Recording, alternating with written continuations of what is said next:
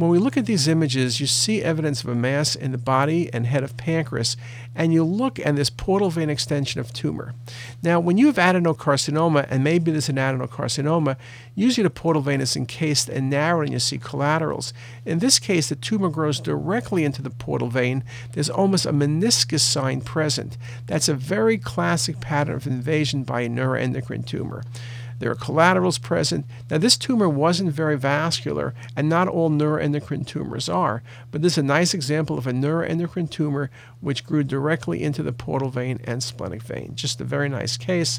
And again, in the 3D maps, you very nicely see the collaterals.